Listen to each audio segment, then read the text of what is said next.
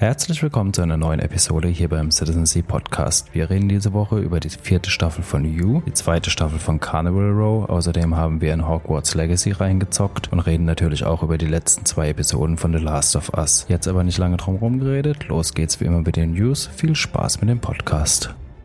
Gar nicht so viele News. Ähm, es waren jetzt gerade noch die Buff BAFTA Awards. Ähm, da hat im Westen nichts Neues, glaube ich, ziemlich abgesahnt. Und irgendwie bin ich total verquer, aber auch seit, seit Corona bin ich da total raus aus den ganzen, aus dem ganzen Thema, einfach weil da wird's verschoben, da wird's ausgesetzt, da ist es dann wann ganz wann anders. Aber die Oscars waren ja dieses Jahr noch nicht, ne? Die sind ja jetzt dieses Jahr erst im März. Ich habe keine Ahnung von sowas. Da fragst du den Falschen. Doch, doch, doch, doch. Ich glaube, die sind dieses Jahr erst im März. Ähm, aber ja, auch da gehe ich mal davon aus, dass im Westen nichts Neues wahrscheinlich mega absahnen wird als der nächste Netflix-Film, der bei den Oscars absahnt. Ähm, das war dieses deutsche Kriegstrauma, ne? Mhm. Genau. Beziehungsweise, ich glaube, das war eine Co-Produktion. Es waren ziemlich viele deutsche Schauspieler dabei, klar, aber ähm, müsste, glaube ich, eine Co-Produktion gewesen sein. Also da war nicht nur Deutschland dran beteiligt. Was für mich ja tatsächlich News war, ich habe es irgendwie verpasst, wie auch immer das, Schande auf mein Haupt, dass ja nächsten Donnerstag doch schon Mandalorian weitergeht, ne? Mhm. Aber das hatten wir auch im Podcast. Ich kann mich dran erinnern, dass wir irgendwann mal gesagt haben, oh, das wird so voll Petro Pascal wochenmäßig. Kann gut sein, ja. Ich habe es wahrscheinlich wieder einfach nur konstruktiv verdrängt, damit ich mich nochmal drüber freuen kann. Ja, es war bekannt auf jeden Fall. Ja, ja, das, ja, das ist allgemein bekannt war, dachte ich mir schon, dass sie das halt erst irgendwie drei Tage vorher veröffentlichen, aber ja. Da wäre der Hype ein bisschen extremer geworden. Aber ja, ja, man freut sich doch sehr drauf. Ich freue mich auch arg drauf. Sehr, sehr sogar. Ja, ansonsten habe ich gesehen, dass es von diesem Spider-Verse-Film wo ja auch nochmal zwei kommen sollen irgendwie. Mhm. Auch wohl eine Serie geben wird von Amazon mit dem damals im Original von Nicolas Cage gevoisten Schwarz und Weiß Spider-Man. Mhm. Spider-Man Noir. Ähm, die Serie soll allerdings wohl ohne Nicolas Cage sein, aber um diesen Charakter dann halt handeln. Mal gespannt. Den Film fand ich eigentlich verdammt gut. Haben neulich auch gerade nochmal geschaut. Mal abwarten, wie jetzt die nächsten beiden werden und was sie dann auch aus dem aus der Serie machen.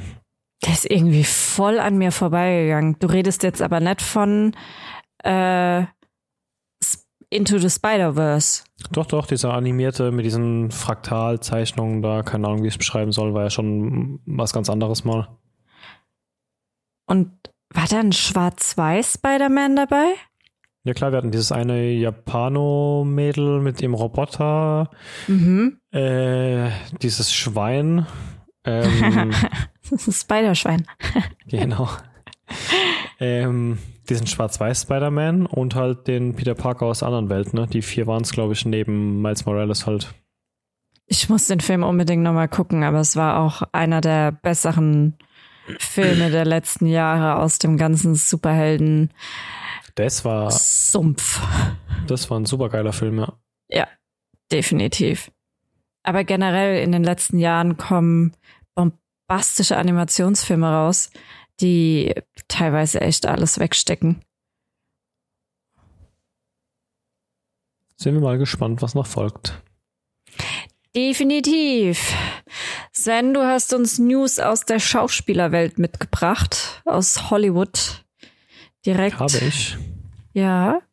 Oder hat es der Nico da reingeschrieben? Ich habe eine Sache reingeschrieben. Ähm, es war ja schon länger bekannt, dass Bruce Willis ähm, erkrankt ist und Ähm, äh, da haben jetzt weitere Untersuchungen ergeben, dass es wohl tatsächlich Demenz ist. Also Bruce Willis ist ähm, ja an äh, Demenz erkrankt. Also wie weit das jetzt schon ist, weiß ich auch nicht. Aber ja, große Filme drehen wird er wahrscheinlich nicht mehr können.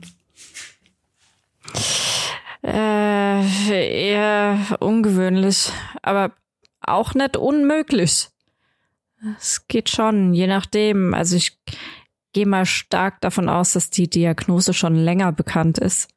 Das kann ich mir so ja. nett vorstellen, dass die, dass es nicht klar war, dass, dass die ersten paar Artikel dazu kamen, glaube ich, schon vor Monaten, aber dann wahrscheinlich halt nur mit der Vermutung oder Flurfunk und ja, vielleicht mhm. ist dann mhm. eben jetzt die Bestätigung der offiziellen Diagnose. Ja. Ja, das ist klar. Ich meine, der ist jetzt auch, ist ja jetzt keine 30, 40 mehr, der junge Mann. Und es war ja jetzt letztes Jahr, vorletztes Jahr kam ja raus, dass er unter Aphasie leidet. Und dann, ja, ist klar, dass du so in diese Richtung testest. Und ähm, da kannst du das mit den richtigen Tests relativ früh feststellen und dann auch relativ früh so ein bisschen dagegen steuern. Ähm, und ja, ich gehe davon aus, dass das schon länger bekannt ist, bloß halt äh, noch irgendwie zurückgehalten wurde oder es halt noch nicht an die Glocke gehängt wurde. Ich meine, im Endeffekt, sind wir mal ganz ehrlich, geht's auch niemandem was an. Finde ich. Ja, das sieht man auf der einen Seite an, dass halt es auch wieder nur Menschen sind. Mhm. Auf der anderen Seite vielleicht das nötige Kleingeld, um, äh, keine Ahnung, man kann ja, also ich meine, man kann ja nichts großartig dagegen machen, aber vielleicht mit den eigenen Geldern noch ein bisschen die Forschung stützen oder so. Ob da jetzt noch was passieren wird, dann in that lifetime, keine Ahnung. Naja, auf jeden Fall drücke ich ihm die Daumen, dass er eine gute Behandlung hat und vielleicht sogar noch, aber ja, ist auch die Frage, inwieweit du das dann auch noch willst. Ne? Weiß ja. man auch nicht. Ja, auf jeden Auf jeden Fall sind wir aktuell auch ziemlich ungeduldig ungeduldig und haben voll die Hummeln im Hintern, weil wir voll im Wartemodus sind. Wir warten ganz anständig auf unsere VR. Da kam jetzt vorgestern, gestern oder vorgestern kam kam was? die die Versandbestätigung. So, ja, die ist unterwegs, sie soll morgen kommen. Nur blöderweise ist wahrscheinlich niemand daheim, wenn die morgen kommt. Und da die, da Sony das mit UPS schickt und mal bei UPS nicht einfach einen Ablageort äh, wählen kann, ohne sich vorher in diesen My Choice einzuloggen oder anzumelden, wozu man, um den vollen Funktionsumfang zu nutzen, äh, nutzen kann, man äh, einen Brief beantragen muss ähm, wird es wahrscheinlich nichts mit dem Ablageort. Vielleicht ist der Fahrer so schlau und gibt es bei den Nachbarn ab. Wenn nicht, werden wir sie wahrscheinlich erst einen Tag später bekommen. Also ja, die Hoffnung stirbt zuletzt. Vielleicht bekommen wir sie morgen schon. Aber ich habe ein schlechtes Gefühl dabei. Aber wir haben uns auf jeden Fall schon mal Gran Turismo gekauft wo alle von schwärmen, dass es so geil sein soll in der VR. Wir haben äh, Horizon äh, Call of the Mountain, also die Edition damit. Wir haben noch Resident Evil. Also ja, wir werden am Wochenende ein bisschen in die VR-Welt eintauchen und nach allem, was man so gehört hat, ähm, muss es ja um Meilen besser sein wie die PSVR One. Ähm, ja, ich bin sehr gespannt und hoffe, wir hängen nicht alle über der Toilette wegen Motion Sickness am Ende. ja, ich hoffe es auch. Normalerweise echt nie Probleme gehabt mit VR. Also teilweise auch dieses Astrobot, was wir damals hatten, das haben wir ja stundenlang gezockt. Und ja, da hattest du aber auch fast keine Motion dabei. Ne? Also da warst du ja relativ stationär als Beobachter platziert. Ja, ja, aber auch andere Sachen. Also egal, ob das jetzt äh, das Resident Evil, das Biohazard war oder das, äh, wie hieß es, The Last Guardian. Ähm, echt null Probleme gehabt, bis eben dieses Star Wars Squadron kam, was ich mega geil fand und nach einer Viertelstunde dachte, oh oh, oh oh, oh oh. Und dann wirklich auch zum allerersten Mal in meinem Leben mal erlebt habe, was das überhaupt bedeutet, so Motion Sickness zu haben. Ähm, ich bin dann auch nimmer klargekommen an dem Abend und das fand ich total schade. Aber das war dann auch mein letzter Ausflug in die VR-Welt. Das ist jetzt schon ein Weilchen her. Ich habe die Befürchtung, da ich bei allen anderen Games echt nie Probleme hatte, aber bei diesem Squadron, dass ich auch bei Gran Turismo unter Umständen Probleme kriegen werde. Aber hm. ich glaube, das ist nicht so arg jetzt bei der. Du hast ja deutlich schärferes Bild, schnellere Framerate. Also nicht, ja, es kann schon sein, dass man ein bisschen äh, Motion Sickness bekommt, aber also es wird auf jeden Fall weniger sein als beim letzten. Von daher, ähm, ja, warten wir es mal ab. Aber ich glaube, es wird nicht ganz so übel werden. Ich hoffe es, weil ich habe echt Bock, Gran Turismo mit der VR-Brille zu zocken. Es macht, glaube ich, richtig Bock. Der Phil hat schon angekündigt, er kommt mit seinem Lenkrad und Equipment vorbei. Dann äh, ja, kann man das mal richtig austesten. Sind wir mal gespannt, ja. Ja, du hast ja wenigstens auch nur die Bewegung auf der X und nicht auf der Y-Achse. Vielleicht macht das auch noch mal einiges angenehmer wie bei so einem Fliegerspiel, wo dann der doch jedes Mal so komplett. Es war aber so geil. Ey, mit diesem 360 Grad Blick und du bist mitten im Universum, überall Sterne und Planeten. Das war so abgefahren geil. Und es hat mich so geärgert. Oh, hab ich mich geärgert dass ich da Motion Sickness bekommen habe, weil ich habe mich gefreut wie ein Kleinkind. Ich saß da und dachte mir, oh mein Gott, oh mein Gott, oh mein Gott, ich bin das erste Mal in einem Cockpit. Und dann kam die Übelkeit. Tja, hätte man jetzt äh, sich von Anfang an an den PC gehangen, statt vor die PS5. Äh, für Hogwarts ist schon die erste VR-Mod draußen von irgendeinem Unreal 5 oh, Engine-Nerd. Nein. Ah. Braucht dann irgendwie eine RTX 4000 irgendwie, um das spielen zu können oder so. Ja, also. egal. Auch wenn es nur zwei Frames hat, du würdest spielen, glaube ich. Egal. Aber hallo, ich zur Not einen Kredit für die 20.000 Euro Grafikkarte. Keine Ahnung, was kostet so eine RTX 4000 aktuell? Keine Ahnung, 4096 heißt das Modell, glaube ich, kannst du mal schauen. Das ist ja. wahrscheinlich. Ich weiß gar nicht, seit äh, wir den PC da gebaut haben, den letzten, habe ich so gar kein Gefühl mehr für die Preisentwicklung von irgendwelchen PC-Komponenten. Ich auch schon ewig nicht mehr, ne. Egal. Mein Geld geht nur noch, nur in Audiotechnik. ja, aber äh, ich hatte gerade eine Überleitung, jetzt habe ich sie vergessen. Auch eine Hogwarts. Überleitung. Hogwarts. Hogwarts. Hogwarts. Das kommt im Anschluss, genau. Wir machen noch einen kurzen Exkurs in einem der ersten Serien, die mich eigentlich damals dauerhaft vor den Fernseher geholt hat. Die Rede ist von ähm, Spartacus, das jetzt tatsächlich ein Revival auf Stars bekommen soll. Ich weiß nicht so ganz, was ich davon halten soll. Das alte Spiel, äh, wenn Sachen mal gut waren, werden sie nicht unbedingt dadurch besser, dass man sie noch dreimal wieder aufwärmt. Aber wie immer, warten wir einfach mal ab und lassen dem Ganzen seinen Gang gehen. Gucken, was passiert. Aber es soll wohl ein komplettes Reboot oder Remake werden. Ich meine, die Story war ja fertig und er war ja am Ende tot, also mm. Spoiler. Hoppla. Aber ja, mm, ich bin mal gespannt, weil es ist eigentlich eine geile Zeitepoche und es ist auch in meinen Augen eine Zeitepoche, die viel zu kurz kommt, was Serien angeht. Außer wir reden jetzt über Blabs, aber das kann man da jetzt nicht mit einbeziehen, finde ich. Und aber es ist definitiv eine Epoche, die funktioniert für den Zuschauer. Siehe einer der auch super gut gelaufenen Actionfilme des vergangenen Jahrzehnts, der vergangenen zwei Jahrzehnte, ich weiß es nicht mehr. Äh, Gladiator beispielsweise lief super und alles, was noch so im Römischen Reich stattgefunden hat, und ja, gibt es definitiv zu wenig, finde ich. Ja, mal abwarten, vielleicht kann das ja dann die Lücke mal wieder füllen. Naja, egal. alles egal. Kommen wir vom römischen Reich in das magische Reich. Sven, Nein, ja. du bist auch brav am Spielen. Ja, was heißt brav am Spielen? Ich habe ja keine PS5. Ich war brav am Spielen für den einen Abend und jetzt muss ich halt bis April warten, bis der PS4-Release kommt, damit ich es auch zu Hause zocken kann. Ach, gibt es noch gar nicht für die Vierer? Nein, ich durfte mir die Lizenz schon mal ergattern, aber muss jetzt noch zwei Monate warten. Oh mein Gott, wie? Wie? Wie Vierter, wartest du? Vierter oder so. Wie, wie schaffst du das zu warten?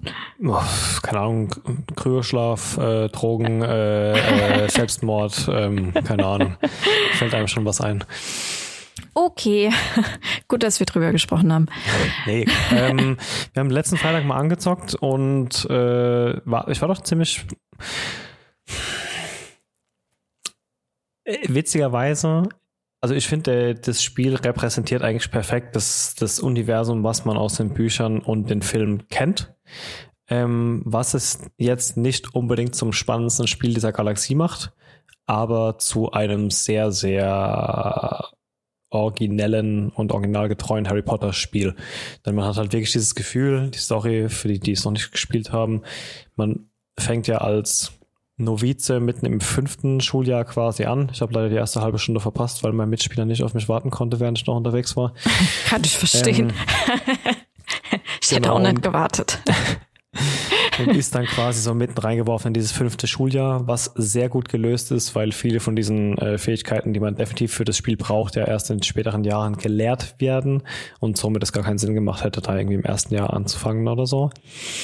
Ähm, Genau, und äh, ja, man schließt Freundschaften, man erlernt all die Skills und Fähigkeiten, die man in diesem Spiel so braucht, halt eben durch, meistens durch Klassen in der Schule, also Unterrichtsklassen. Und es gibt auch so ein abtrünniges Element in dieser Welt von irgendeiner Vereinigung von irgendwelchen bösen Widersachern, die immer mal wieder auftauchen und dich mit ihren Corona-Masken angreifen. Ähm, ja, und ansonsten arbeitet man sich halt Stück für Stück die ersten zehn Stunden darauf hin, die ganzen Basis-Skills zu lernen, die man kennt, einen Besen zu bekommen, äh, das erste magische Wesen als Haustier zu halten, ein, einen Raum zu entdecken und zu gestalten, den man so ein bisschen mit, keine Ahnung, diesem Dorf bei Assassin's Creed oder so vergleichen kann, ne? also dieser Home-Base-Ort, den du halt skillen kannst und wo halt deine Braustation oder deine Werkbank und sonst irgendwas dann ist, wo du eben dann die Skills anwenden und, und umsetzen und weiterentwickeln kannst. Ja, ähm, ich fand es ganz unterhaltsam, aber ich werde werd auf jeden Fall noch mal ein paar Stunden weiter, denke ich, davor hängen, wenn dann die PS4-Version rauskommen mag. Und okay. so. Ja, ich habe die ich glaube, ich habe die ersten 24 Stunden, nachdem das Spiel draußen war, so hart da drin gesuchtet, einfach weil ich die ganze Zeit endlich in die erste Unterrichtsstunde magische Tierwesen kommen wollte, in der Hoffnung, dass ich dann endlich ähm, die Tierwesen sammeln kann. Ich glaube, ja, es waren so ungefähr 10, 15 Stunden, bis man an diesen Punkt kommt. Das war schon assi. Das ist, glaube ich, eine der letzten Sachen, die so, ja. eine der letzten ersten Male, die man in dem Spiel hat, so, ne? Genau, genau. Es war, doch, ja, es war, glaube ich, auch die, ähm, so das letzte Stückchen, was du noch freigeschaltet hast, was du vorher halt noch nicht machen konntest. Hm, genau. Ähm, die, die Tierwesen sammeln, Tierwesen füttern, ähm, oder halt beziehungsweise alles, was mit den Tierwesen zu tun hat, reiten. Ähm, ich bin jetzt gerade, gehe gerade voll auf in der Tierwesenzucht. ist voll geil. Und ähm, ja, also ich bin ich bin mega begeistert. Ich habe glaube ich die erste halbe Stunde bin ich einfach nur in Hogwarts rumgerannt und alle zwei Sekunden dachte mir, oh wie geil, oh wie geil, oh wie geil, wie schön, oh das haben sie toll gemacht weil ich finde, dass die da echt so viele Details reingepackt haben, wo der Nico jetzt immer behauptet, äh, das ist alles nur für die Fans. Äh, wie nennst du das? Fanservice. Fanservice, genau. Ja, das Spiel ist halt auch ein einziger Fanservice. Das Spiel macht halt nichts. Das hat, das erfindet dann überhaupt gar keine Ecke irgendeine Spielmechanik neu. Überhaupt nicht. Aber es, äh, es instrumentalisiert halt alle Spielmechaniken, die es schon so gab, optimal, um halt das ultimative Fangame für Harry Potter Fans zu liefern eigentlich. Und das ist ja auch okay. Mehr, mehr will es, glaube ich, auch gar nicht sein. Mehr sollte es ja auch nicht sein. Ich meine, für wen haben sie denn das Spiel entwickelt? Für äh, äh, pf, keine Ahnung, Tobias im Keller, der eigentlich nur Call of Duty zockt, bestimmt nicht. Ich meine, das haben sie für Harry Potter Fans entwickelt oder Tierwesen Fans, aber eher halt für Harry Potter Fans und zwar halt für genau die, die sich die ganze Zeit denken, ah, eigentlich wäre das schon geil, diese ganze Harry Potter Welt auch in Real Life zu haben und da auf diese Schule zu gehen und zu zaubern und Dinge zu entdecken oder äh, das halt alles so mitzumachen. Und ich finde, das haben sie wirklich sehr gut gelöst. Und das auch in eine Story gepackt, die jetzt auch definitiv nicht das Rad neu erfindet, aber die so den perfekten, unspannenden unspannenden Teil des Spiels ausmacht, dass du halt das komplette Spiel genießen kannst. Du kannst da deine Hauptstory durchzocken und bist auch einigermaßen gefesselt und ähm, das zieht dich auch mit, aber sie ist jetzt nicht so extrem fesselnd, dass du auch echt kein Problem hast, wenn du mal nur einen Tag Nebenquests machst oder nur, keine Ahnung, mit deinen Viechern rumfliegst oder deinem Besen oder probierst alle möglichen Rätsel in, in Hogwarts zu lösen, beziehungsweise sie erstmal zu finden. Von daher, ich habe Fanservice erwartet, ich habe Fanservice bekommen und habe echt Spaß da drin. Da drin. Ja, ich muss sagen, die Map-Größe ist auch gut. Also ich bin ja überhaupt gar kein Rollenspieler und meine Grundregel ist ja, wenn es eine Map gibt, mache ich das Spiel aus. Äh, ich bin ja wirklich mehr so der, der Schlauchlevel-Spieler. ähm, und selbst ich dachte am Anfang, dass für so richtig klassische Rollenspieler das Areal, nicht das Arsenal, das Areal vielleicht ein bisschen klein ist. Aber tatsächlich, ist natürlich ist es kein The Witcher oder so, ne? Ähm, aber es gibt dann halt doch so viel dann doch wieder zu entdecken an jeder gottverfluchten Ecke und Brücke des Waldes und keine Ahnung was so. Also es gibt schon trotzdem noch einen Haufen Sachen zu tun. Mhm. Mhm. Ich finde es halt auch, ich finde es auch faszinierend, dass halt von einem Entwicklerstudio kommt, das halt die letzten 35 Jahre eigentlich nichts anderes gemacht hat, als dauernd irgendwelche Billo-Spiele zu irgendwelchen Billo- Disney-Filmen oder so. Das Studio hatte noch nie davor irgendeinen nennenswerten Titel gemacht, außer halt irgendwie das, das, das Spiel zum nächsten Disney Cars oder sonst irgendwas oder trifft die Robinsons oder sonst irgendwas. Die haben ja noch nie irgendwie einen Triple A-Titel, will ich es jetzt gerade nennen, aber noch gar keinen großen Titel irgendwie gemacht. Ähm, ja, dann aber ist das, doch eigentlich sehr gut abgeliefert. Mm, aber das war vielleicht auch gerade die richtige Entscheidung. Weißt du, wenn du Hätte jetzt Ubisoft äh, gesagt, ja, wir machen das, oder hätte sich da die Rechte geklärt von, äh, wem gehören die Warner Brothers oder so, ähm, dann hättest du ganz genau gewusst, okay, du kriegst halt ein Far Cry Schrägstrich Assassin's Creed vom Handling her ähm, in mit mit magischen Tierwesen, mit Zaubersprüchen und keine Ahnung was. Ich glaube, das war eigentlich gar keine schlechte Idee, da so ein wie nennst du es Billo Studio zu nehmen, die sich da voll auf was ganz Neues einlassen konnten. Das können halt die viele Studios nicht. Bei, bei vielen Studios hast du halt immer wieder irgendwie das Gleiche äh, mit einem anderen Skin, mit unterschiedlichen Ausführungen von Attacken, aber es ist halt irgendwie immer das Gleiche. Leider. Ich finde auch gerade das Kampfsystem eigentlich ganz schön, weil ich habe mir da mit am meisten Sorgen gemacht, ähm, wie sieht dieses ganze, ja, dieses ganze Thema eigentlich, also dass man halt nicht immer nur einfach nur den gleichen Spruch hinwirft, aber halt so mit diesen unterschiedlichen Schilden, die du dann halt mit unterschiedlichen Arten von Zaubern durchbrechen musst und dann diese Pads, die du hast, wo du halt nur eine gewisse Anzahl an Sprüchen drauflegen kannst, bevor du neue Pads freischalten musst für den Quick Turn im, im Battle und so. Das ist schon ziemlich gut gemacht auf jeden Fall. Mhm. Also wie gesagt, nichts davon ist jetzt gerade neu erfunden, aber es ist gut umgesetzt und man braucht schon einen Moment, Moment zum Reinkommen, weil jede, jede, Taste im Endeffekt dreifach belegt ist, aber sie haben den Controller auch maximal ausgereizt. Also man braucht alles, was da ist, aber mehr hätte es auch nicht sein dürfen, weil dann kämst du nicht mehr hinterher bei der Steuerung gefühlt. Ich finde, da auch da haben sie eigentlich einen guten Mittelweg gefunden einfach. Ja, das haben sie definitiv gut gelöst, aber ähm, das, das ist halt immer so ein bisschen das große Manko, wenn du, wenn du irgendwie ein, Spiel spielst, wo du halt viele mögliche Tastenkombinationen hast oder viele möglichen Attacken, ja. Also du hast jetzt zum Beispiel ein Elder Scrolls auf dem PC, da hast du halt deine, deine zehn unterschiedlichen Attacken oder, oder Anweisungen, die du halt auf die Tastatur äh, die du halt belegen kannst und das musst du halt auf dem Controller ein bisschen anders verpacken.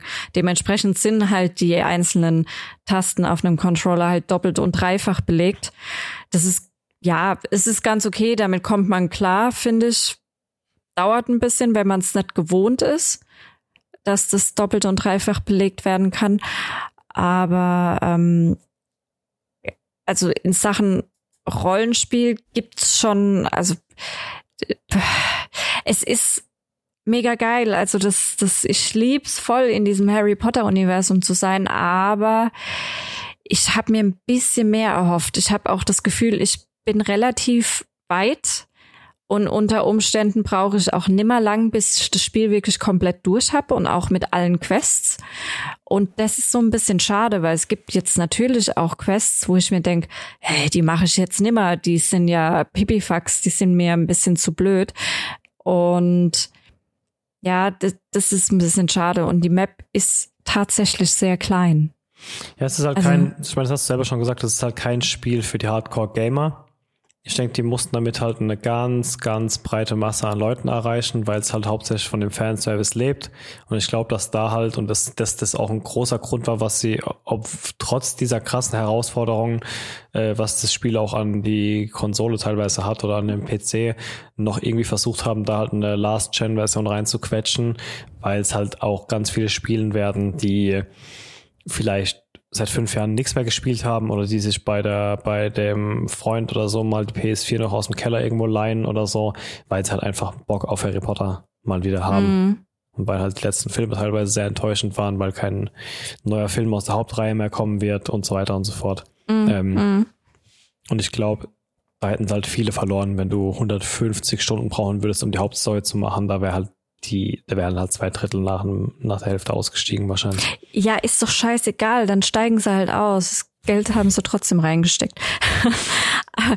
also so von der Herausforderung her, das ist wirklich das Mango an dem Spiel. Es ist nicht sonderlich herausfordernd. Es ist geil, weil es ist Harry Potter Universum und ich habe allein schon meinen Spaß da 10, 20 Minuten durch ganz Hogwarts zu rennen und mir zu denken, Alter, wo bin ich? Aber egal, geil, die Ecke kenne ich noch nicht. Ist auch schön gemacht und super geile Details. Aber ähm, so vom Gaming her ist es, ja, hätte ich mir ein bisschen mehr Herausforderungen gewünscht. Ja, es ist halt ein funktionierender Fernservice. Nicht viel mehr, auch nicht viel weniger. Der, glaube ich, für die breite Masse funktionieren wird. Mm, das glaube ich auch. Das glaube ich definitiv auch, dass das für die breite Masse funktioniert. Ich weiß gar nicht, wie sind die Verkaufszahlen oder Steam-Charts? Wie ist denn das Spiel angekommen insgesamt? Sehr gut, glaube ich. Ich habe jetzt keine mhm. Zahlen im Kopf, aber ich glaube, das ist sehr gut gelauncht. Also ich hatte irgendwann mal im ersten Wochenende gelesen gehabt, dass es bei den Steam-Charts auf jeden Fall durchgestartet ist. Und zwar auch richtig, richtig gut. Ähm, andere Verkaufszahlen, keine Ahnung, aber also, ja, ich meine, die Leute, die so im regulären Zockeralter sind oder im, im Gaming-Alter so zwischen 20, 30 und 40 oder zwischen 20 und 40, ähm, die kennen halt Harry Potter. Die sind damit aufgewachsen und die meisten mögen es halt auch. Von daher kann ich mir vorstellen, dass vielleicht doch mal Tobias mit Call of Duty äh, einen, einen kurzen Schwenk in die Hogwarts-Welt machen könnte. Bestimmt, ja. Äh, über Elden Ring auf jeden Fall. Ist hier ein Artikel von vorgestern. Stößt Elden Ring vom Thron. Hm. Also hier Steam Charts gerade offen. Peak Players war eine halbe Million. Das ist aber nicht viel. Obwohl, also ist es viel? Ja, es ah, ist okay. Platz, Platz 10. Ah ja. Ja, okay. Ja. An so World of Warcraft-Zahlen kommt man wahrscheinlich nicht dran. Call of Duty und wie sie nicht alle heißen. Es ja, ist halt nee, auch kein Online-Spiel, ne? Es basiert ah, nee, nicht warte, darauf, dass ähm, ist auf Platz 3 bei Top Games, bei Current Top Games. Hm. Aber ja, ich meine, Platz 1 ist eh immer Counter-Strike, Platz 2 Dota. Ja, du kannst halt kein, kein, keine Online-Battles machen oder Leute online zwingen, wenn es online nichts gibt. Vielleicht kommt ja irgendwann noch eine Quidditch-Mod oder so raus oder ein, ein Add-on, wie heißt ein DLC? Äh, ja, also sagen wir es mal so, Potenzial hat das Spiel definitiv, um das auszubauen. Und ähm, das Entwicklerstudio wäre dumm, wenn sie sich nicht überlegen würden, wie sie das irgendwie aufs Next Level bringen. Egal, ob das jetzt ein Online-Modus ist, ob das ein Quidditch-Add-on ist oder ob das, ähm, keine Ahnung, das nächste absolute Mega-Roleplay, MMO oder was auch immer. Also Möglichkeiten gibt's definitiv. Man muss sich halt nur dahinter setzen. Und ich glaube, gemerkt haben sie definitiv auch, dass die, dass es Abnehmer gibt naja, kannst du auch in zwei, drei Jahren einfach nochmal das sechste Schuljahr dann raushauen und dann irgendwann noch das siebte und dann das große Finale oder keine Ahnung. Alles machbar. Die Welt steht jetzt. Ja, definitiv. Oder du bist irgendwann selbst Schulleiter. Oder du lebst einfach in der Welt. Also. Dafür ist er ja vielleicht doch ein bisschen klein. Naja, aber es gab ja nicht nur Hogwarts die letzten Wochen. Ähm, oder habt ihr euch tatsächlich nur mit Hogwarts die Zeit totgeschlagen und mit Warten auf die PSVR? Hm. Hm. Nee, wir haben auch ab und zu mal ein bisschen was anderes gemacht, einfach weil ja. Raus, spazieren. Was? Frische Luft im Keller. Hä? Kenn ich nicht, was ist das? Tut es weh? Nee, Quatsch. Also ich habe mich ja auch mega auf You gefreut. Das kam ja einen Tag vor Hogwarts raus auf Netflix, beziehungsweise Part One. Der das ist die finale Staffel jetzt, diese Stalker-Serie ne, mit diesem Super Creep. Ja, die Stalker-Serie, ich lieb's. Ich liebe ihn so sehr. Ich finde das so eine gute Serie. Und ähm, wie war die? Also ich habe bei der vierten Staffel nur ein paar Reviews online gelesen und genau das gelesen, was ich bei der Serie von Anfang an vermutet hatte, so, dass es halt ab irgendeinem Punkt einfach äh, more of the same halt so wird. Ähm, kannst du so bestätigen oder packt es einen trotzdem noch? Also mich packt es immer noch, ähm, einfach weil ich immer noch dieses Gefühl, was diese Serie bei mir hinterlässt, mega cool finde, weil damit rechnest du einfach nicht, dass du in so einem richtig krassen moralischen Dilemma steckst, weil du halt wirklich für für den Bösen bist und dir denkst, oh, der Arme, aber das soll doch auch mal gewinnen. Und ähm, ja, das ist eher ungewöhnlich. Manche haben das jetzt verglichen mit Jeffrey Dahmer, wo es ja auch so viele Leute gab, die, die den so gefeiert haben. Aber da warst du ja nicht wirklich in einem moralischen Dilemma, ja. Da hast du dir nicht die ganze Zeit gedacht, so, ja, hm, ist ja nicht so schlimm, was der da macht. Also da warst du nicht die ganze Zeit in diesem Rechtfertigungsmodus, was du jetzt bei You beispielsweise bist. Aber ich muss es definitiv unterschreiben, das ist die schwächste der Staffeln und hm, es ist nicht unbedingt more of the same, weil die Story schon wieder eine andere ist. Das hat Yu bislang immer ziemlich gut lösen können, dass nicht jede Staffel sich genauso angefühlt hat wie, wie die vorherige. Klar, er hat sich irgendwie immer gleich angefühlt, weil er ist halt irgendwie in seinem, in seinem Verhaltensmuster halt gefangen. Aber damit spielt ja auch die Serie. Das weiß er ja auch. Er sagt ja auch immer wieder so, ja, ich darf halt nicht in alte Verhaltensmuster fallen und muss da irgendwie raus. Und dann hast du das Gefühl, er kommt da raus und dann hat er halt doch wieder seine Einbrüche und die Einbrüche, ja, die rechtfertigst du als Zuschauer und denkst dir, ja, komm, der Arme, hm, der meint's ja nicht so. Aber ja, so ganz catcht sie mich noch nicht. Und da kommt jetzt noch ein zweiter Teil in der, das ist die finale Staffel und da kommt noch ein zweiter Teil dann, oder? Genau.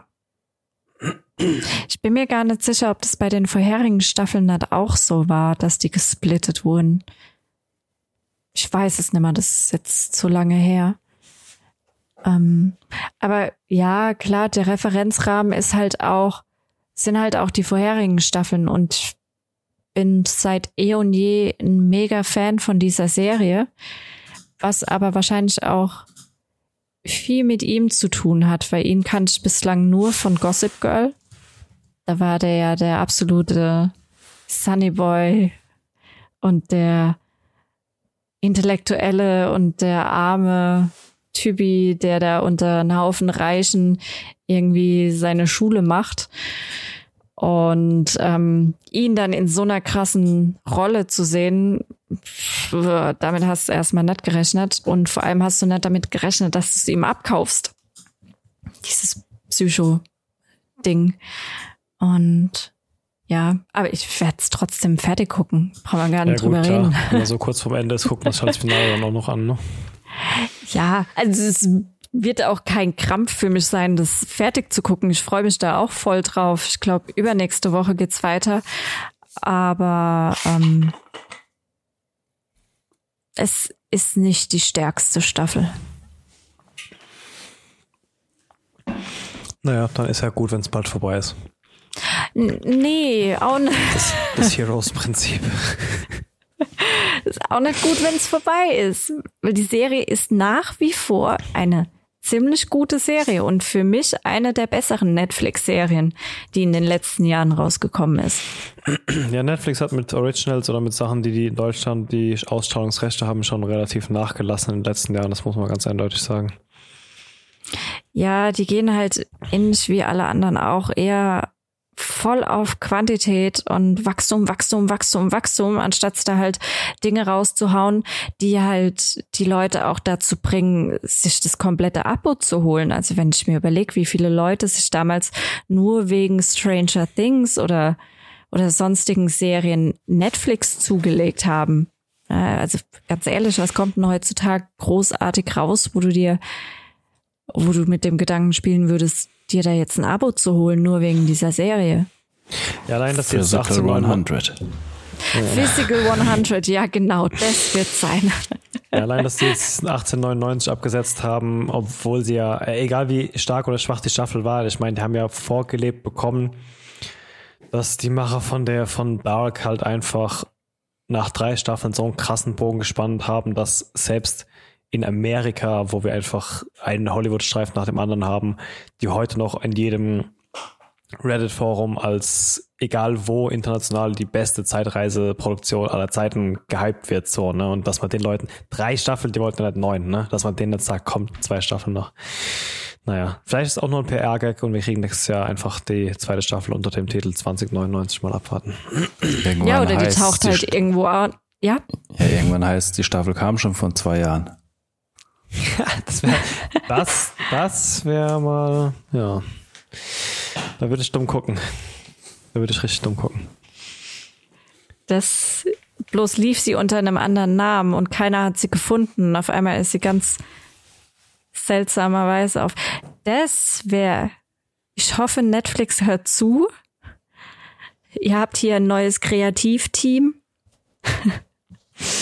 Ja, da ah, gibt es ja einige so Meta-Dinger. Das war auch damals nach der zweiten Staffel von DOA, wo am Ende der zweiten Staffel ja einfach die, das Ding aus dem Studio rausging und die ja auf einmal ihre eigenen Schauspieler waren und die Serie danach abgesetzt wurden, gab es ja auch einige Foren, die darüber gefachsimpelt haben, ob die Serie jetzt halt einfach als Live-Stück auf Twitter oder im Theater weiterläuft oder sonst irgendwas oder keine Ahnung. Habt ihr die zweite Staffel nicht gesehen? Da war am Ende, sind sie, die haben es dann ja tatsächlich geschafft, in dieses andere Universum zu reisen und am Ende wollten sie dann nochmal ein drittes oder so und dort waren sie dann die Schauspieler, die die Serie gerade gedreht haben. Also es war dann super Meta irgendwie. Ich glaube, wir haben mal angefangen gehabt, aber haben sie nicht bis zum Ende durchgehalten. Ja, war ja. gar nicht mehr warum. Ob wir aufgehört war haben. meine Sch Ja, ich glaube auch, es war deine Schuld. Ja. Im Zweifel war es immer du schuld. Nee, muss ich, den Schuh muss ich mir anziehen. Das war wirklich meine Schuld, weil ich mochte die Serie nicht. Ich habe auch lange, also ich fand die erste Staffel schwierig zu genießen, habe sie dann aber doch irgendwie nach dem nochmal schauen lieben gelernt. Und die zweite, ach, keine Ahnung. Naja, wir treffen es weiter ab. Ich fand das so dämlich. Sorry, aber dass sie da, die mussten die nicht tanzen irgendwie? Ja, ja, das Finale fand ich auch total banal. Nach diesem einen, ach, dieser einen Staffel, wo es ja diese krasse, krasse Geißel-Story hatten und dass dann die Lösung war, dass sie diesen komischen Tanz dann während dem Amoklauf aufführen, das fand ich auch richtig banal. Auf jeden Fall, als ich das erste Mal gesehen habe, das weiß ich noch. Naja. Ja. Guck ich mir lieber Stalker an. Und denke mir, yay, ich mag Stalker. Nein, ich mag keine Stalker, aber ich mag You als Stalker. Was habt ihr mir noch mitgebracht? Wir haben noch in die neue Staffel Carnival Row reingeschaut. Ähm, hat jetzt lang gedauert. Ich glaube, die erste Staffel kam 2019. Ähm, hatten damals, glaube ich, auch einen Podcast so? drüber geredet. Ähm, Amazon. Nee, Amazon ist eine Amazon Original Serie. Ja, ich guck gerade, ja, im Podcast Nummer 23 hatten wir über Carnival wow. Row geredet, also schon ein Weilchen her. Ja, zusammen mit der dunkle Kristall. Um Gottes Willen, das ist ja wirklich ewig her. Ja, ähm, ja, also wir haben jetzt auch eine Weile dementsprechend gebraucht, um wieder zu checken, um was es geht. Ähm, es ist eine Fantasy-Welt. Ich weiß es gar nicht, ob das auf irgendeiner Vorlage basiert oder ähm, schlecht vorbereitet wie immer. Ich glaube ja. Ich bin mir allerdings gerade nicht sicher, aber ich glaube, da gibt's vor Schöne Buch oder Comic oder irgendwas davor gewesen, oder?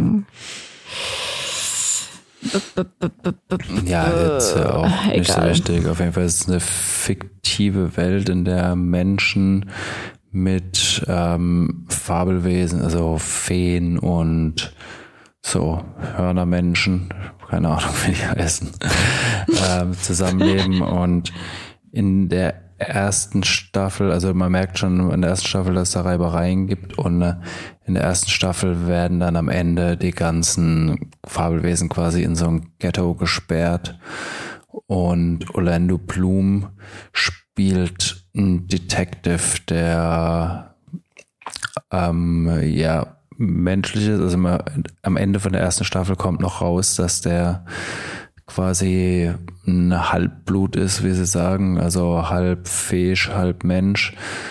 Und geht dann quasi freiwillig mit in dieses Ghetto. Und die zweite Staffel, ja, startet jetzt quasi in diesem Ghetto. Und ja, da bildet sich ein Widerstand ähm, und äh, Oleine Blum als Hauptfigur, als Detective da versucht dann auch quasi ja die Menschen zu überzeugen, mehr oder weniger, das, naja, nicht überzeugen, er, er versucht halt was, um äh, quasi die Situation ein bisschen zu entspannen. Also Serie so ein bisschen ist eine extremere True Blood Version, so ein bisschen. Mm, mm, mm, mm, das geht eher, also es geht nicht in die Mystery Schiene rein, nee, es geht eher die, die Optik hat mich auch mehr so an Penny Dreadful oder sowas erinnert, so ein bisschen. Genau, oder, es geht da eher. Da gab's, da gab's schon mal irgendwas, was genauso aussah, aber ich krieg's gerade nicht mehr zusammen, ey. Es geht eher so in die Guillermo del Toro Schiene. Ich meine, der hat es ja auch mitproduziert. Zumindest die erste Staffel. War das ja? die allererste Folge, wo die irgendeinen auf irgendein so Gerüst jagen und dann den, den Kopf so zertreten, dass der platzt oder so? Irgendwas klingelt da. Ich weiß nicht, ob es die Serie war, ob die so, so hm. visuell ist. Das, also es ist halt so Noir-Fantasy. Okay, aber es ist nicht so Splatter. Nee, nee, gar nicht eigentlich. Ja, dann vertauscht glaube ich doch gerade. Naja, aber also was mich verwundert hat, ich habe mir auch am Anfang gedacht, so, oh, sch, äh, um was ging's nochmal? Aber tatsächlich, obwohl es so lange her ist, konnte es noch relativ gut fassen. Also die Serie hat sich eingebrannt. Sie hat schon ihr Alleinstellungsmerkmal damals gehabt. Und ich kann mich auch dran erinnern, dass es so ein, zwei Dinge gab, die ich ganz gut fand. Ich glaube, ein großes Problem dieser Serie war damals, dass sie glaube ich, im gleichen Jahr oder auch zur gleichen Zeit in etwa rauskam wie das Game of Thrones Finale. Und dementsprechend halt wirklich, also es war halt problematisch, weil der, der Referenzrahmen, der damals für Carnival Row herrschte, war halt wirklich krass. Also es, es gibt bis heute kaum Serien, die sich mit den Serien, die 2019 liefen oder rauskamen oder beendet wurden, messen kann. Ähm, vor allem jetzt keine, die in diese krasse Fiktion oder ähm, Fantasy-Welt eintaucht.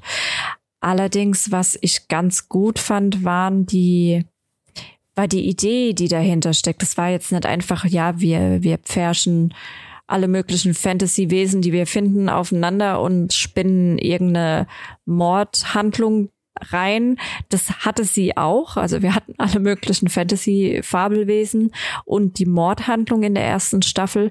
Wir hatten allerdings auch ähm, diese Bezüge zur Realität, also diese, sei das jetzt in Richtung Kolonialismus, sei das in Richtung Sklavenhandel, also alles das, was, was unsere Realgeschichte anbelangt und echt mies war und echt übel war. Ähm, das hat man da in diese Serie mit eingebaut, bloß halt mit anderen Spezies, also nicht mit der menschlichen Spezies, obwohl die natürlich auch vertreten ist. Und ähm, ja, aber irgendwie es ist halt auch einfach viel zu lange her, dass die erste Staffel lief und ich kann mir vorstellen, dass der Ausstiegspunkt für viele jetzt genau gekommen ist und einfach auch viele sich denken, pff, okay, muss jetzt nicht die zweite Staffel unbedingt gucken. Obwohl die erste nicht so schlecht war. Ich habe damals, glaube ich, nur so ein paar Teaser oder was gesehen. Mich hat es stilistisch nicht so ganz angesprochen. Aber von der Aufmachung her sah es schon gar nicht so schlecht aus. Also ich glaube, wenn man es war einfach nicht mein Thema so, aber ich glaube, wenn man das mag, kann das schon eine gute Serie sein. Ich meine, das ist jetzt auch, also ist auf jeden Fall, auch, ist jetzt auf ja. jeden Fall gut produziert, also da kann man ja. nichts sagen. Aber ja, London Bloom ist ja jetzt auch nicht das einzige bekannte Gesicht in der Serie, ne? Nee, da Als spielt noch die Chiara Dela, wie heißt die? Cara Delevingne. Cara Delevingne, Cara Delevingne, Delevingne, ja, genau. Die kennt man ja auch. genau die. Ähm, es ist definitiv ein Nischenprodukt. Das, braucht man, da braucht man nicht drüber reden. Das ja, aber davon gibt's, gab es schon einige gute. Also, wenn einem das gefällt, auf jeden Fall mal reinschauen. Mhm. Vor allem, wenn, ich sag mal, das ist ja wieder der andere Modus, wenn, obwohl vier Jahre das Ding brach lag, es jetzt noch weiter produziert wird, ist es ja eigentlich ein ganz guter Trigger dafür, dass vielleicht doch noch ein paar Staffeln kommen werden sogar. Sonst hätten sie das Ding nach drei Jahren jetzt direkt verbrannt wahrscheinlich, ne? Äh, nee, es ist die finale Staffel, die zweite. Das war jetzt schon die letzte, oder was? Ich hätte es eher gedacht, yeah. wenn man da. Ah, okay, dann vielleicht eher das andere Ding, dann war vielleicht die Hälfte schon abgedreht irgendwie vor Corona und jetzt haben sie den Rest gemacht oder irgendwas, keine Ahnung. Yeah. Ungewö ungewöhnlich. Ich hätte tatsächlich eher gedacht, dass dann, ja, jetzt dann vielleicht noch einiges kommt. Ich, ich glaube aber, die war auch auf zwei Staffeln ausgelegt. Naja gut, solange man da jetzt halt wieder den nächsten unnötigen Cliffhanger bekommt, nachdem dann nicht weiter produziert wird, ist ja das, das glaube ich. Das glaube ich jetzt nicht. Also ich habe jetzt noch mal kurz nachgeschaut. Die hat eine Vorlage, die Serie, und zwar ein, ähm, ein Drehbuch.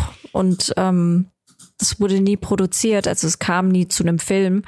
Und ähm, Amazon und Guillermo del Toro haben sich den Vertrag für die Produktion dann ergaunert oder ergattert. Und dann haben Wie die war das, das nochmal? Guillermo del Toro hat den Pilot gedreht, aber dann hat jemand anderes übernommen oder so irgendwas war das doch. Ich bin mir auch nicht mehr sicher. Ja, irgend sowas. Irgend sowas, irgend sowas. Aber es schreit schon krass nach Guillermo del Toro und das meine ich halt auch mit Nischenprodukt. Also wer Guillermo del Toro mag oder wer Penny Dreadful mag, passt auch ziemlich gut rein. Ähm, der wird mit Carnival Rose seinen Spaß haben, wobei man halt nicht dieses dieses tiefgründige, was du von Guillermo del Toro jetzt kennst, ähm, auf die Serie anwenden kann sie hat Hinweise darauf und sie probiert es auch umzusetzen, aber da kommt sie halt nicht ran. Da ist es dann doch zu, pf, keine Ahnung, zu brachial, ein bisschen zu arg auf die Nase gepresst. Naja, hat ja aber trotzdem scheinbar seine Fanbase gefunden, so ein bisschen. Was ich ja. noch geschafft habe, ja, was ich noch geschafft habe, so ein bisschen mal aufzuholen, was ich schon länger auf meiner Watchliste hatte, weil ich eigentlich ein ziemlich großer Paul, Paul Rudd-Fan bin, war Living with Yourself ähm, auf Netflix von 2019 oder so. Ähm, gibt nur die eine Staffel. Ich habe mir lange einen abgegoogelt und nirgends die allerfinalste Aussage gefunden, ob das Ding nach einer Staffel abgesetzt wurde oder ob es nur als Miniserie geplant war. Aber die Staffel funktioniert so oder so mit einem teiloffenen Ende, aber trotzdem funktional eigentlich auch alleine. Ist nicht arg ernst zu nehmen, aber definitiv der ein etwas besser, mal wieder ein etwas besserer Lückenfüller für einen Sonntagnachmittag. Ähm, geht um einen sehr, sehr unzufriedenen mittelalten Herren, der, glaube ich, seine, seiner eigenen Ansicht nach seine besten Jahre schon hinter sich hat, aber sich damit noch nicht so ganz zufrieden geben will. Und dann von einem Arbeitskollegen den Tipp bekommt, doch mal in ein Spa zu gehen, das utopisch teuer im fünfstelligen Bereich Behandlungen anbietet und ähm, DNA-Auffrischung machen würde und man würde sich danach wie neu geboren fühlen und die Welt positiv sehen, Glück haben, äh, bekommen, was man will und sonst irgendwas. Und unser guter Paul Rudd geht dann dahin, ähm, kratzt das letzte Geld, was er vom gemeinsamen Konto mit seiner Frau stiehlt, mit der die Beziehung nicht mehr so gut läuft. Unterzieht sich dieser Behandlung und ja, geht dann kurze Zeit darauf nach Hause und ist wirklich wie ein ausgewechselter Mensch. Und keine Ahnung, hat ein super geiles Leben. Das sieht man alles innerhalb von des ersten halben Tages, Tages schon, wie gut es mir eigentlich geht. Und dann macht die Kamera so einen Schnitt und dann sieht man, wie er, also wer auch immer der andere ist, sich aus einem Grab im Wald buddelt. Und dann kommt relativ schnell raus, dass die ganze Sequenz dort wohl ist, dass die deine DNA nicht aufbessern, sondern halt dich klonen und deine DNA in der Zeit manipulieren. Natürlich Quatsch, ne? Also ich meine, die klonen dich, du bist sofort genauso alt, übertragen deine, deine Erinnerungen, bla bla, Sci-Fi-Quatsch halt. Ähm, ja, und normalerweise werden die die Vorlagen und die unzufriedenen Vorlagen dann halt im Müll entsorgt, aber bei ihm ist irgendwas schiefgelaufen bei der Entsorgung und so kann er sich halt im Wald aus seinem Grab buddeln. Und dann gibt's halt auf einmal zwei von ihm. Und das kann er für eine gewisse Zeit lang verstecken, irgendwann dann relativ schnell nicht mehr. Und so entsteht seine ganz eigene Form von Dramedy unter dem sehr wortwörtlichen Namen Living with Yourself. Das kommt mir mega bekannt vor. Ich fand es ein ganz witziges Konstrukt. Wie gesagt, das darf man in keiner, an keiner Ecke irgendwie zu ernst nehmen. Es hat seine traumatischen Momente, es hat natürlich unglaublich viel komödiantische Momente, aber ich finde die Serie, wenn man genau mit der Prämisse, die auch in der ersten halben Folge rauskommt und man auch im Trailer sieht, also es war jetzt nichts gespoilert, weiß, auf was man sich da einlässt, ähm, kann man da schon einen, einen, einen, einen guten Samstagabend haben mit der Serie mal. Aber das mit den Klonen und das alte Ersetzen, das ist so, keine Ahnung, das geht so in die Richtung Total Recall. Und um was gab's da noch? Ja, oftmals ist ja dieses, wir klonen einen und der Klon ist dann unser Ersatzteillager. Siehe die Insel oder da kam neulich so ein Indie-Film raus in, in, so einer postapokalyptischen Welt mit so drei Jugendlichen. Es war so ein ganz, ganz krankes Drama. Ähm, weiß den Namen gerade nicht mehr, ja, aber das, das Konstrukt gibt's immer mal wieder in der medialen Welt, klar. Mm, also mir kommt's mega bekannt vor. Wo läuft es? Living with Yourself? Netflix. Ich bin nicht sicher, ob wir. Ja, sorry, wollte ich nicht unterbrechen. Haben wir das schon mal geguckt? Ich glaube, wir haben das gesehen. Es ist, äh, ist eine Netflix-Serie. Wie gesagt, von Ja. 2019, also ich Wir hab- haben das gesehen, ja. Es lief vielleicht mal irgendwann woanders. Äh, es hat sich irgendwann vor langer, langer Zeit mal in meine, meine Watchlist gespült. Ich kam nie dazu, es zu schauen. An irgendeinem flauen Wochenende irgendwie vor ein paar Wochen hatte ich es mir dann doch mal reingezogen und dachte, ich empfehle es mal kurz, weil es dann doch eine der bei so vielen Serien, die, wo immer das Fazit runterziehen, ja, für einen lauen Sonntagnachmittag geht's gerade so, war das dann, dann doch die, die etwas bessere Sonntagnachmittagsserie, meiner Meinung nach. Ja, ja, das kommt auf jeden Fall kommt es mir mega bekannt vor. Einerseits, weil es auch alles so in die Richtung Total Recall und, und wie hieß das mit Bruce Willis? Sur Sur Surrogates. Dementia. Äh, was? Oh, das war fies. Ich Oh, das war weiß, gemein. Ich weiß, warum es dir bekannt vorkommt. Du hast am 17. Warum? Oktober 2019 eine Review drüber geschrieben. Ja. Aber ich bin mir ziemlich sicher, dass ich am 17. Oktober, wann? 2019? Ja. easy, also before Corona, ähm, wahrscheinlich auch gedacht hat, ah, die, diese ganze Aufhängung von, von wegen Klonen und keine Ahnung, was kommt mir bekannt vor. Es ist ja auch Aber- dauernd wieder, in, es sind ja in dem fünften Sci-Fi-Film geht's halt darum, ne? Ja, aber das waren halt noch geile Sci-Fi-Filme, ja. Also die heutzutage, die gehen in deinen Kopf rein und dann sind sie direkt, äh, noch nicht mal, wenn der Abspann fertig ist, sind sie schon wieder aus deinem Kopf draußen, ja. Aber solche Filme wie äh, Die Insel, 12 Monkeys, Total Recall, die werden für immer in deinem Kopf bleiben. Minority Report, wann hast denn du mal wieder solche Sci-Fi-Filme gehabt, wo ihr danach denkst, oh mein Gott. Und das Ja. halt über, über Jahre und Jahrzehnte. Das, das ist sehr lange her. Jetzt kriegst du, was weiß denn ich, jetzt kriegst du Passengers, wo ihr denkst, Alter, hat keine Sau gebraucht. Ja, The Expanse war ja ganz gut, aber jetzt haben sie, haben sie auch abgesetzt. Ich, wär, ich hätte fast auf Kickstarter irgendwie für 70 Dollar mir die Comics geholt, wie die Story weitergeht. Aber dann dachte ich mir, boah, ihr Bauernfänger, Elsland, in eurem Regal. Aber ja, falls es jemand interessiert, kurzer Einwurf zwischendurch. Wer wissen will, wie die Expanse weitergeht, es gibt Comics auf Kickstarter. Kurze Werbung. Ähm, Die kann man so nett kaufen. Also auf Amazon, in, in der Buchhandlung. Noch nicht. stellen. Ich meine, du kannst dir halt, das Projekt war halt, dass halt irgendwelche Indie-Zeichner oder so halt gucken wollten, ob sich das lohnt und bla bla bla bla. Es kommt jetzt, also es kommt, die Bücher gehen noch weiter als die Serie. Die Serie wurde abgesetzt, bevor die Bücher weitergeschrieben wurden und anstatt, wie das einige andere D&Ds gemacht haben, äh, dann einfach irgendeinen Bullshit aus der Serie zu machen, ähm, haben die halt einfach mit der Serie aufgehört. Aber jetzt kommen halt noch neue Bücher und jetzt gibt's halt eben Comics als Bindeglieder, Glieder, als Bindeglieder zwischen den Büchern. Als Findeglieder. Okay, Kurz- aber die kurzer- Bücher gibt's, die Bücher kann ich kaufen. Die Bücher gibt's ähm, und ich Okay. glaube, das siebte Teil kommt jetzt und diese Comics sollen eben diesen Bogen schlagen, genau. Die sind da so ein bisschen raus einfach. Well, well. Ja. Alright. Kurzer expandierender. Exkurs zu The Expanse. Äh, weiter geht's mit der letzten und aktuellsten Folge von äh, The Last of Us. Ihr habt's mal wieder in den Podcast geworfen. Wir werden wieder drüber reden. Was habt ihr mir zu erzählen, was wir nicht schon hundertmal besprochen haben? Beziehungsweise die letzten zwei Folgen. Hm, ganz richtig, ja. Ja, wir waren ein bisschen, es, es startete gestern auch wieder mit einer Diskussion. Wir mussten kurz Pause machen. Und zwar kam schon wieder diese Kack-Giraffen-Diskussion. Ich, ich könnte dich töten.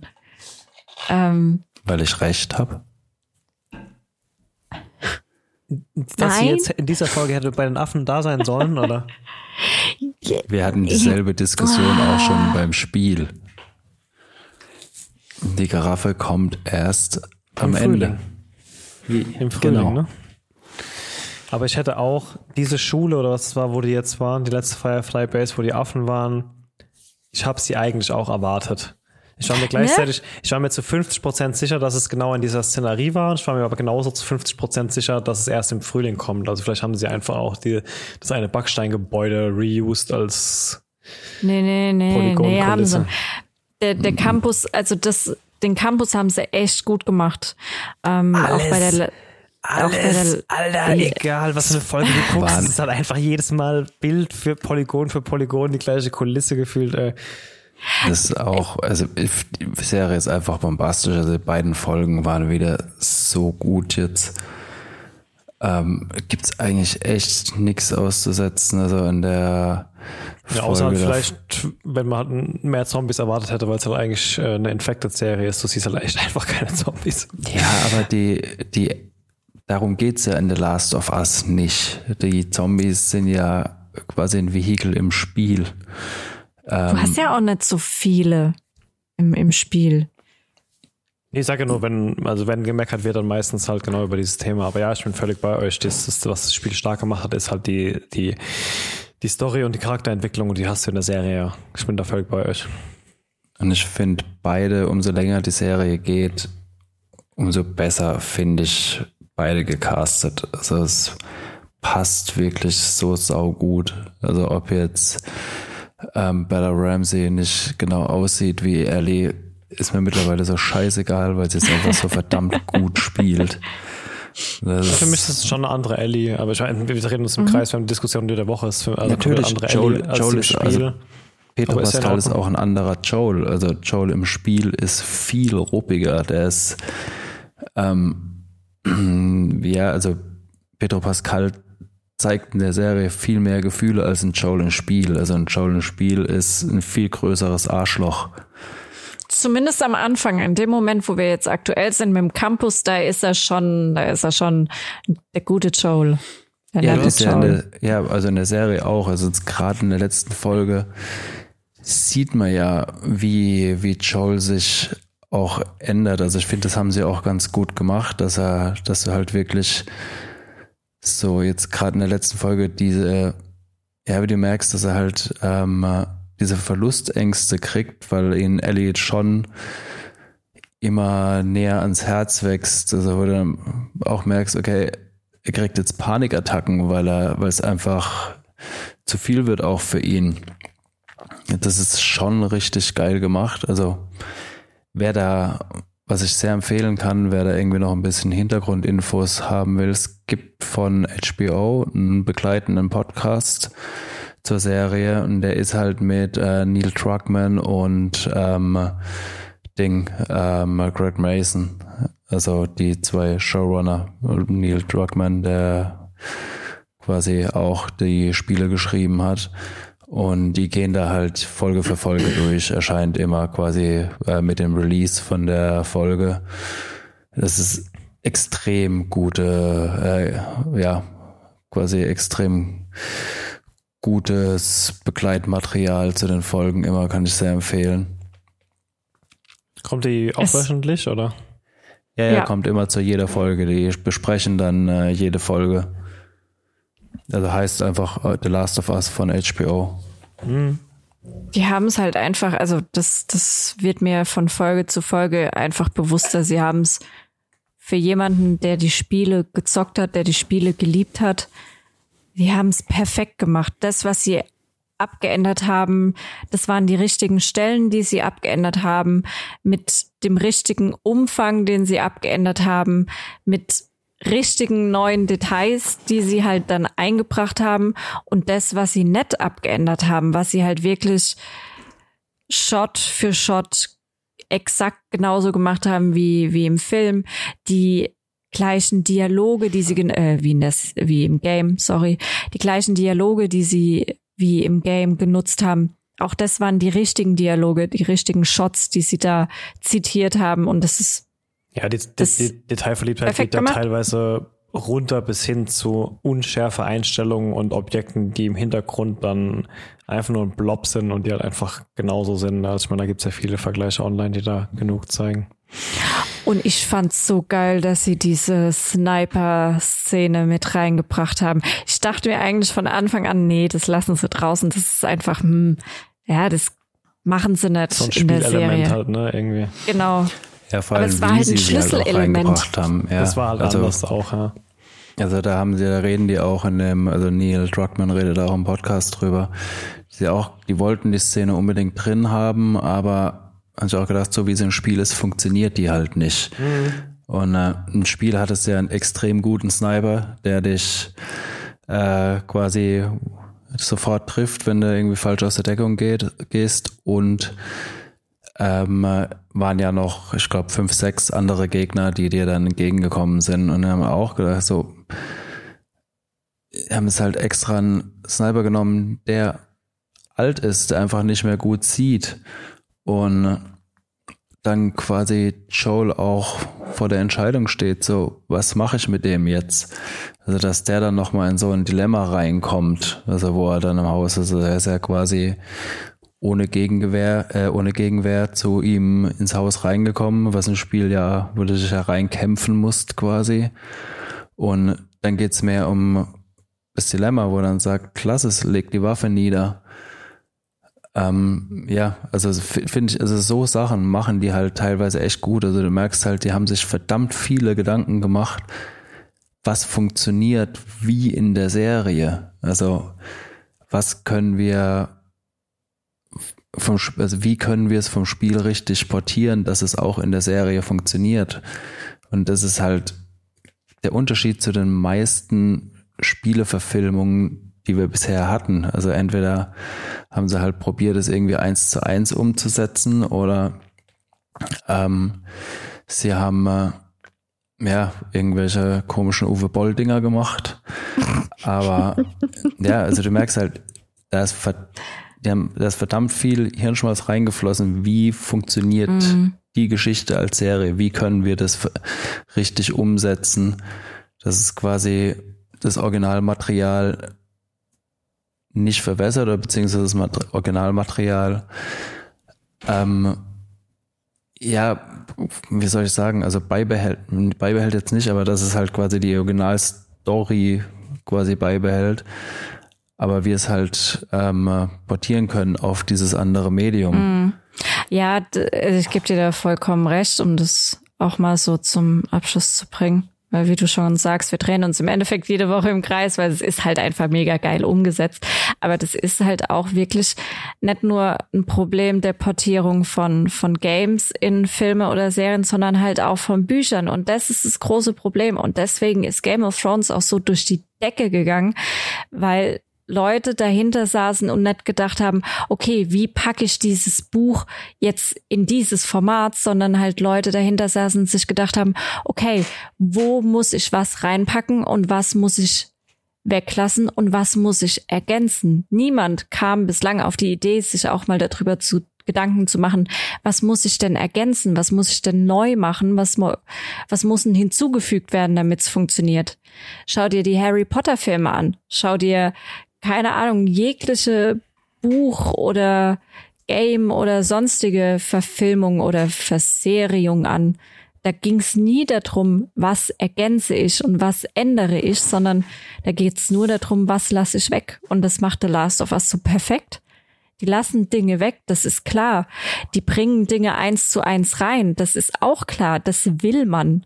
Aber sie ergänzen halt auch Dinge und machen dadurch was komplett Neues, was also nicht komplett Neues, aber bringen dadurch auch einen Mehrwert und nicht einfach nur ein, oh, aber das hat mir jetzt aber gefehlt in der Serie oder im Film. Sondern die bringen, ja, eine Änderung mit rein. Und das haben sie bei Game of Thrones perfekt gemacht. Ich meine, du hast da, bei Game of Thrones hast du Material für mindestens 300 Staffeln, äh, A20 Episoden mit je zwei Stunden. Aber die haben es halt gedrosselt, gekürzt, Sachen eins zu eins übernommen, aber halt auch Sachen viel, also ganz anders gemacht. Und dadurch wurde die Serie zur perfekten Verfilmung im Endeffekt. Ja, musst du aber auch, sonst passiert ja halt, haben wir auch schon oft gesagt, genau das, dann wird's halt, wird's halt langweilig, ne? Du darfst nicht zu weit vom Weg ab, aber darfst halt auch nicht nur genau den gleichen Weg gehen, dann, weil das kennen wir alles schon so. Mhm. Ja, nee, äh, unterm Strich wieder zwei sehr gute Folgen gewesen, auf jeden Fall. Ich freue mich auf die letzten drei Folgen, die jetzt noch kommen, ne? 7, 8, 9. Mhm, Wir haben jetzt noch genau. die, die, die Solo-Ellie-Folge wahrscheinlich dann erstmal und dann geht es ja auch schon Richtung Finale dann. Wir hatten in der letzten Folge schon einen kleinen Hinweis auf Staffel 2. Ja. Ja. Es ist so, wie du dir gedacht hast. Sie haben es mehr oder weniger bestätigt im Podcast. Wir haben, äh, ich weiß nicht, ob du es gemerkt oder ob es dir aufgefallen ist. Mir ist auch erst wirklich aufgefallen, nachdem die Johannes gesagt hat, wir haben äh, ähm, Ding schon gesehen. Dina.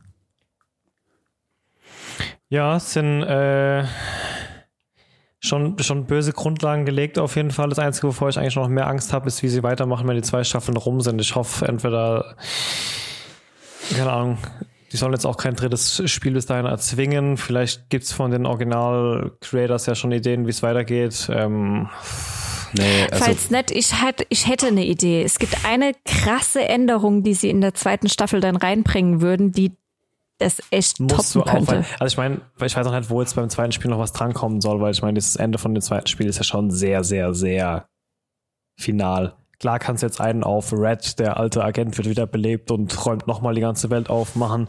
Ähm, aber eigentlich ist das Ding halt auch durch vom Spiel her so, ne? Nee, also Neil Druckmann hat auch schon gesagt gehabt, also es wird nur ein Last of Us 3, also es war aufs Spiel bezogen bei der Serie, hoffe ich, ist es genauso.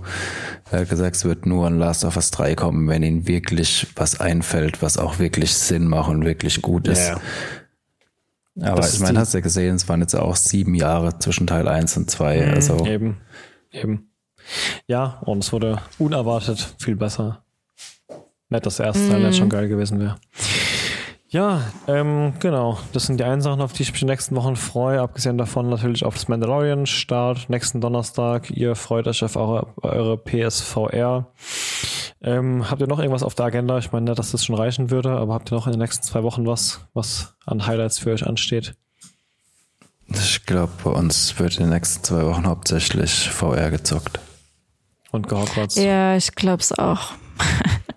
Außer äh, die erste Stunde landet dann ähm, oder endet dann äh, in den in der Toilettenschüssel, dann, dann musst du wieder zurück zu Hogwarts. Sehen. Dann muss ich zurück zu Hogwarts. Nee, dann muss ich einfach ein Spiel finden, weil ich zocken kann, ohne dass mir schlecht wird. Aber wie gesagt, ich hatte das jetzt einmal in meinem ganzen Leben und bei dem Spiel ist es. Da war es auch ein bisschen herausgefordert. ja.